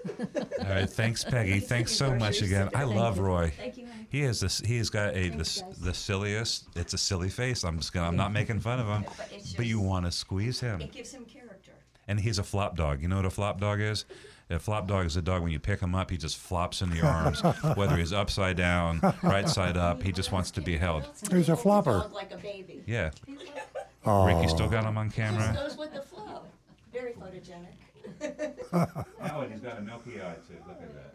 I mean, you look like an alien. Yeah, spread the word out there, folks. If you don't know anybody, just- just talk to your friends. Someone, a special person, is going to adopt Roy. Right. Okay? And so spread the word. This is really, really important that we find a home for Roy. I love his will. tongue.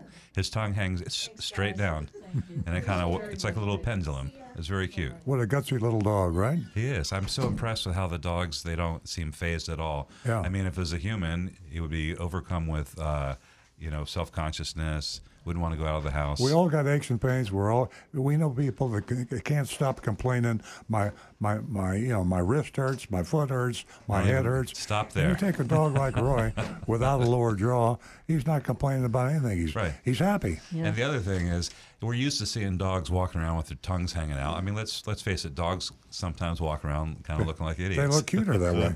right. So he's he doesn't really look like any different than any other dog with his tongue hanging out. like kids.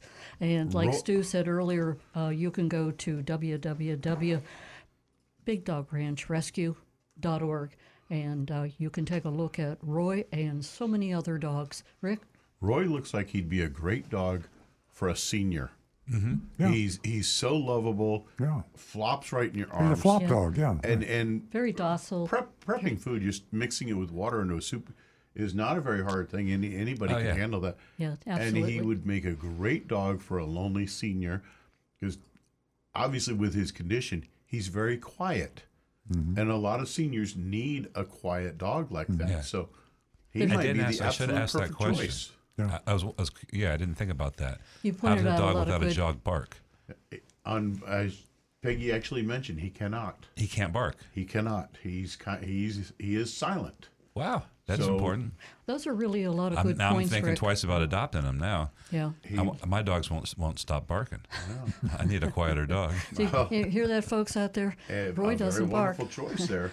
He's just wants to be loved and give you love. So you can go to www.bigdogranchrescue.org, and uh, the adoption fees are definitely paid for. Yeah. You know, in this climate we're living in, inflation and everything that's going on, that's a huge help right there.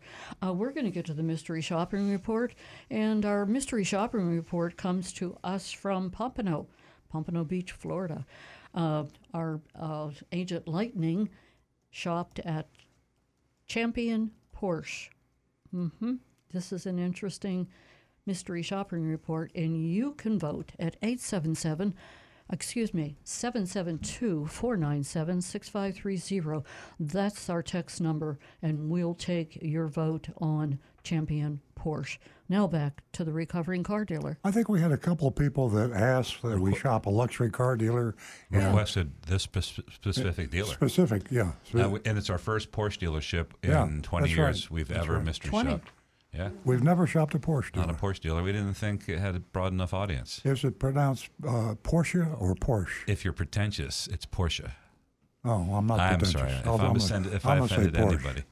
Okay. But you know, it's really interesting. Years ago, when we started, um, and we didn't mystery shop because you didn't see very many Porsches, um, they really exploded on. I mean, obviously, their market share nationally is very, very small, but they have two very popular SUVs that I see all over the place: the Macan and the Macau, and they're all over Palm Beach County. I don't know if they are. Oh, the broad- Panamera, too. Good looking and cars. the Panamera, yeah. Beautiful cars. Okay, I'll speak as if I were Agent Lightning in the first person. I arrived promptly at 6 p.m. and was greeted by a salesman named James, as well as a female sales manager uh, who didn't disclose her name. They both seemed surprised by my presence uh, as they closed at 6 p.m. That's interesting because most car dealerships are open late, longer hours than that. Luckily, I had their website open and was already eyeing a few cars. I showed them one particular car that had caught my attention, situated right in front of the showroom. It was a new 2023 Porsche. Take is that pronounced Taycan? Yeah, or it might be Taycan. Taycan. T I, A. I, I've gone back and forth. Let's It's, say it's Taycan. spelled T A Y C A N, and it's an electric vehicle, Porsche Taycan or Taycan EV. MSRP one hundred thirteen thousand one hundred and ten dollars, uh, and there was no addendum. That's good. James, the salesman, was quite cordial, but he informed me that they closed at 6 p.m. and he didn't have any access to car keys since his manager had already left for the day. And uh, again, I'm really surprised. I, I guess maybe luxury car dealers close earlier than I guess I was thinking about that. He made a comment about it being a nice time to Yeah. close later on. Uh, you know, I mean, the pur- purpose of a car dealer staying late is is to get every last deal, and maybe that's not their style. You know. I expressed my disappointment, noting I was keen to purchase a car with a uh, settlement I'd recently received. He asked if I was an, if it was an insurance settlement. I wasn't sure why that mattered, but I confirmed that it was. I explained that I wanted to know if the pricing would work for me without having to drive back uh, and down the next day. After a moment of hesitation, James suggested that he could provide some preliminary numbers and I could return later to finalize the purchase. He mentioned that he wouldn't be in on Thursday, but would be available over the weekend. Yeah, I just uh, just a little aside here because we got a couple of minutes. One, this is one of my pet peeves. I don't like it when I go to a restaurant or any sort of a retail establishment and they're close to closing. Uh, I went to a restaurant one time and it was 15 minutes before they were closing, and they said all they had were appetizers because the chef was cleaning up the kitchen. I said, well, if you're, for another- there was a German restaurant in Tequesta. They're no longer there, but I mean, uh. There you go, right there. you know, if, if a, a retail store says they're open till X p.m. or a.m. or whatever it is, they should be able to accommodate the customers fully that come at five minutes before Right. they close as if they came at you know two hours before they close. So that means that people are going home early, locking up, so they can have more time off, and they're disregarding their customers. That's just my little editorial. I had to throw that in there. Uh, he then asked for my name and asked if I required a new tag. That's because of the cost factor, new tag versus a transfer. When I confirmed, he questioned whether I was sure about using that much cash rather than opting for financing. So again, even luxury car dealers are going to go for the finance opportunity.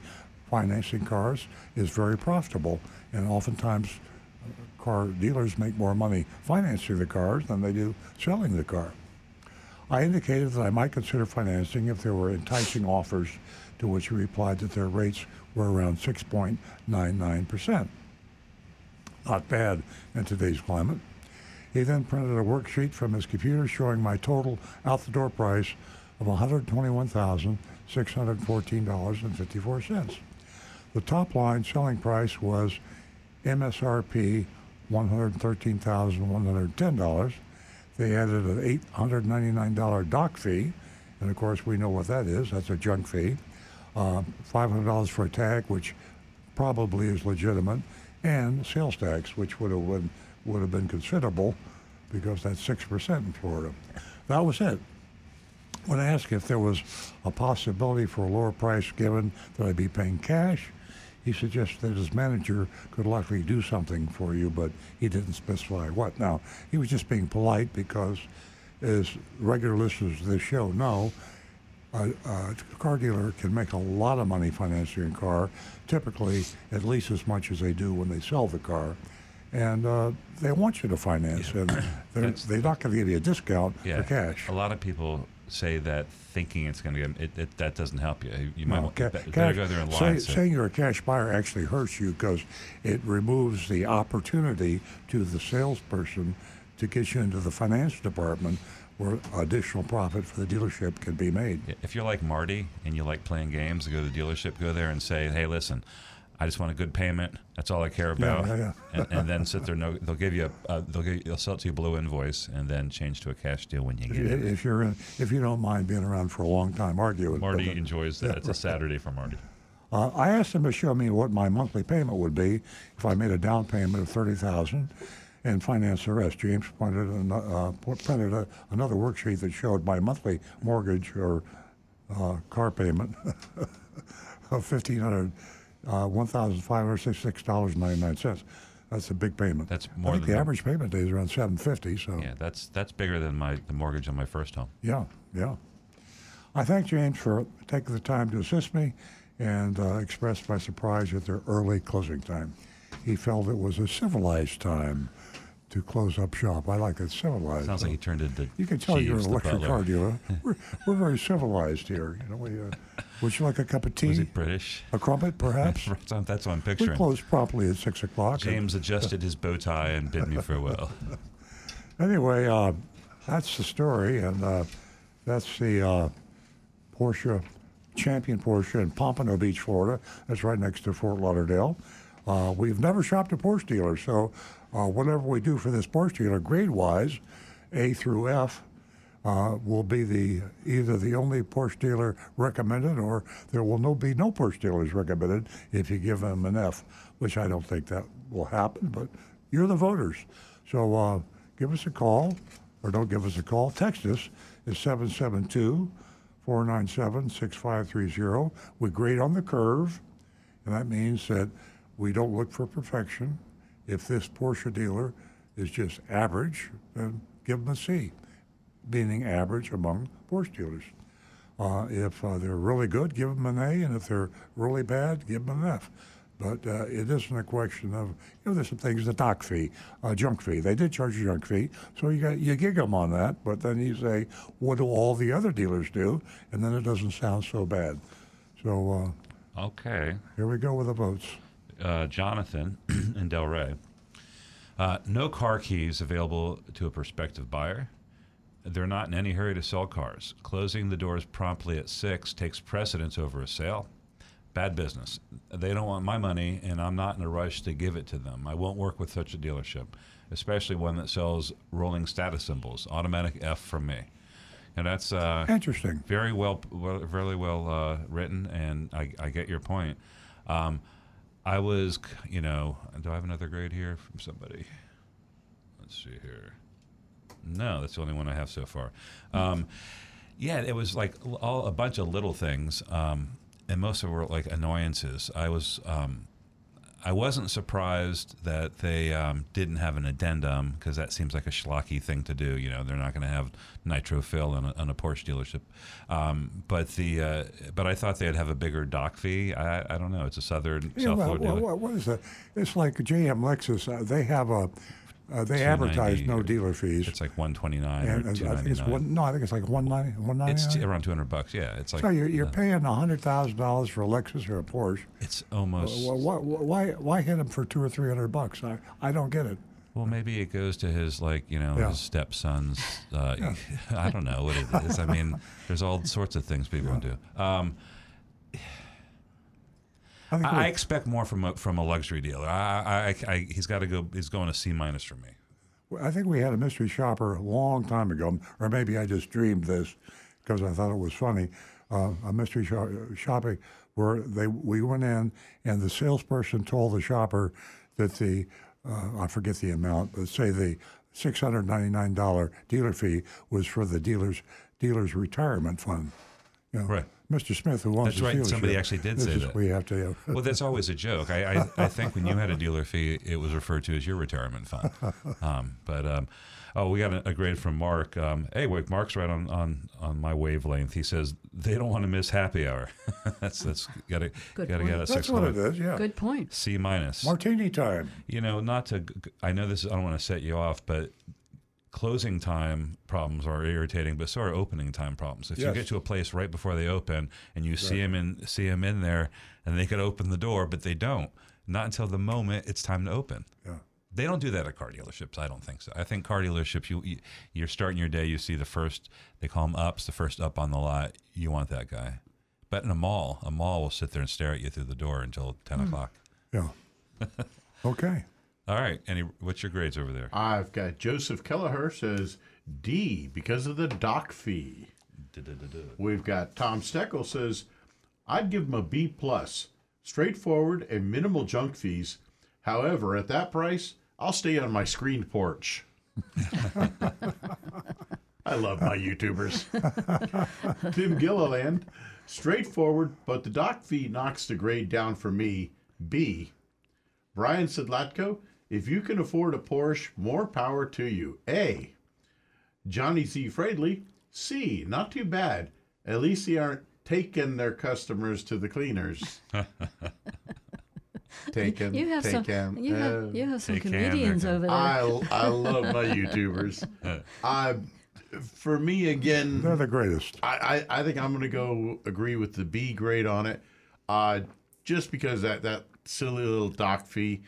Um, why why have that on a hundred and twenty thousand dollar car? It's at, at that point just just include it and be done with it, and there's the price. Boom. Yeah, but it but it is a, a luxury car, and Yeah. like they say, it's Porsche is a status symbol still. So a B for me. Yeah, ju- ju- just as a general observation on luxury cars, I read this the other day. I think it was Automotive News. Ferrari, and I, I wish I could remember the numbers. Ferrari makes more net profit than Ford or General Motors or a lot of the lar- really large manufacturers. Now, Ferrari, they only sell, and again, I, I, I'm sorry I don't have the numbers here. Ten thousand. Uh, They sell in the hundreds of cars a year. Oh, okay. I was way high. Yeah, I mean, very, very, very small.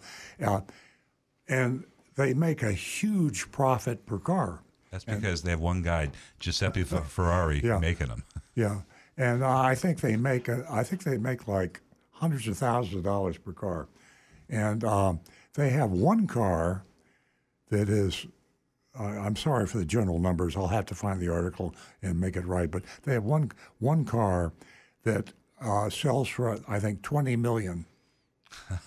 What's and the it, cost? and of it has no roof and something. Oh, no windshield. There's no wind, you know, No, it- it's a windshield. it's a they only build like eight of them And you have to wear goggles.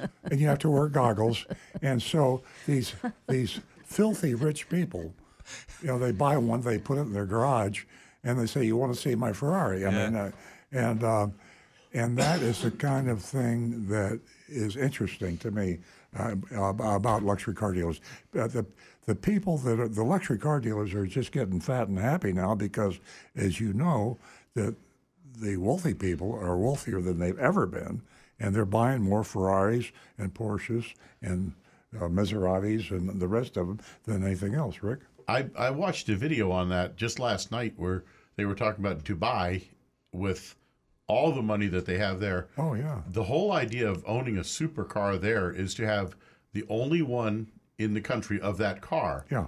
And there's one particular model of Ferrari called the Enzo Ferrari. that might be the one I'm thinking of. This might be the Monza. There literally were only three ever made. Oh, And so uh, one of these cars, though, is there in Dubai.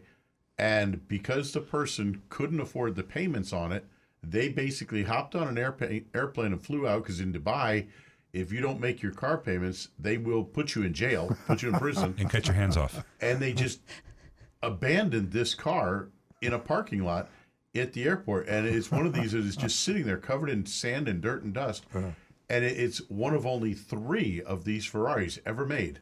And there it sits abandoned. The laws are different in Dubai. Oh, big time. Wow. Whole different world. I there. just looked Well, this thing your- up. Where's the camera? I'll send it to you, Jonathan. That's the one you're talking about? uh, how much is it? Um, I didn't go to the price, but it doesn't have a windshield or a roof. It's called the Monza. Um, they, they're they're a type of car called a barchetta. One seats, uh, one seats two. One seat, no, no roof and Yeah. no windshield. Wow. I can't see the, the. I'm looking for a price. You want to see the picture? Anyway, I'm going to give Porsche. Show the audience. I'm going to give Wait, Champion okay. Porsche a C. Show the audience. Yeah. That is something to take a look at. Yeah. There you go. What do you think? Oops. Yeah, Oh, we'll, we'll try later. I'm going to give them a C because we don't have any other Porsches on there, and uh, we don't know what the other Porsche. We'll have to shop another Porsche dealer to get an idea. But a C. I mean, if you if you're a multimillionaire and you want to spend hundreds of thousands of dollars on a car, buy one from Champion Porsche. They're okay. It could be worse. Yeah. I mean, it could have been a complete disaster. Yeah, yeah. And if you're if you got that much money, why should you care about a six hundred ninety nine dollar doc fee? Eight ninety nine. Okay, folks. Uh, here's my vote. Um, my vote is a D minus, and uh, I want to be treated differently if I'm going to be purchasing a luxury car, a whole lot differently. Um, everything here, um, I I just didn't. I didn't feel the love. Uh, I, I didn't feel anything, as a matter of fact. You feel a little rushed. You felt a little rushed. You know? Absolutely. That's a good way to put it. I felt very rushed, and uh, this uh, Taycan, uh, I didn't. I didn't feel the soul, the spirit of uh, of the young horse. You know, just uh, jogging along. You, You, know, gotta, you gotta uh, challenge that Taycan to a race in your in your um, Model S plaid. There you go. And it's also uh, the Cayenne. I mean, I, they come up with all these great names uh, hot pepper Spicy. and uh, this uh, light spirited horse. I just didn't feel, you know, comfortable with this mystery shopper report because it was a luxury dealership. So for Champion Porsche, again, I give you a D minus, eight ninety nine for uh, a fee. Come on, please. Okay, uh, Mr. Car Dealer. I, we have time, and uh, we uh, if we have any text out there, uh, I had a couple interesting things that I saw in automotive news. Um, this is you've heard us talk about electric vehicles a lot on this show, and uh, you know the country is evenly divided almost. I think. Uh, either you hate the idea of EVs or you love the IV, idea of EVs. Also, autonomous, the same sort of a thing. Uh, it's uh, it's amazing to think that Toyota really missed the ball. And as you know, we have a Toyota dealership, uh, and uh, you know, we're obviously interested in Toyota. But uh, electric vehicles um, for Toyota, uh, suddenly they switched and said, okay, now we're going to build EVs. Uh, Toyota says by 2026, they'll have an EV they're selling uh, that will have a range, a battery range of over 900 miles. So that's how fast they're trying to get back in the race again. Right. They really, they almost They missed the race, and now they're back in. Yeah, you- they Uh, got to make a big, big entrance. Yeah. I think Koji's going to do a real good job as CEO. Koji. Good. Huh? I keep. Koji. Re- I can never remember his name. Thank you. I'll- Koji. Koji. I Koji remember Sato. that. Hey, you got Sato. time for anonymous feedback? Yeah. Okay. Um, we're getting chastised here. I just saw your mystery shop of Prince Chevrolet of Tifton, Georgia. Seventeen hundred dollars in added fees, and you're giving them all high marks. Come on, guys. Um, I just lost my spot. You know, it's that spam. You have you noticed that we're getting spam on uh, spam on the uh, Yes. uh, spam just came. There we go. Come on, guys.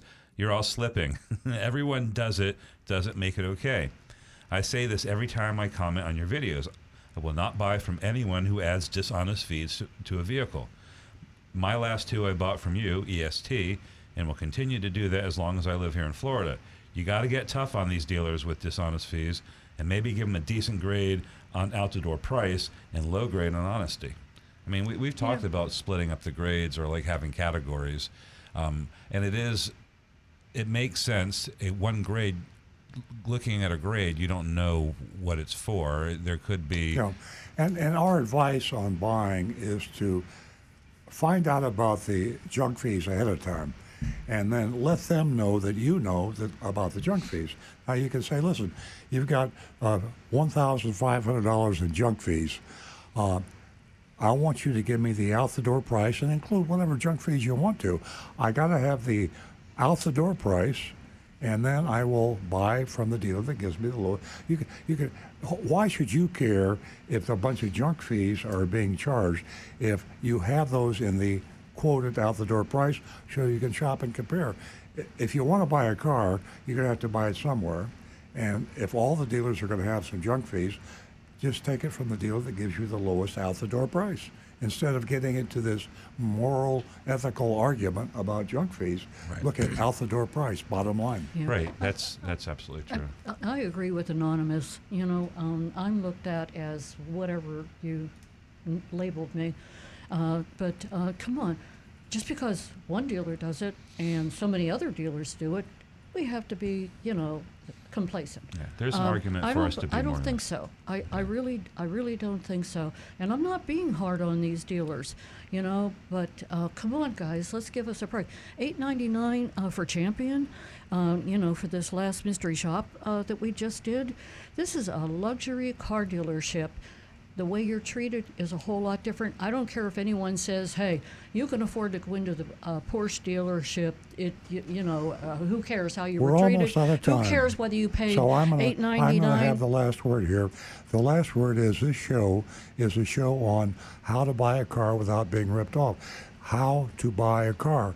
If you have to buy a car and you all the dealers that sell that car have dealer fees and you have a moral ethical argument about dealer fees, you won't be able to buy a car. So we're saying given the evil, we don't like it, we don't condone it, but we're going to find the dealer that gives you the lowest price, I- whether it includes junk fees or not. We're an advice on where to buy cars, not a moral, argue, uh, ethical argument I show. understand completely what you're saying, and you did ri- write a column, you know, that we do, um, you know, we have to vote on the curve. Otherwise, like you said, there won't be anywhere to purchase a vehicle. So, buyer beware. Knowledge is power. Ladies and gentlemen, thank you for joining us today. We had a great time. Don't forget you can go to www.bigdogranchrescue.org and take a look at Roy. He is definitely worth looking at. Have a wonderful weekend. We'll see you right back here next Saturday morning at 8 a.m.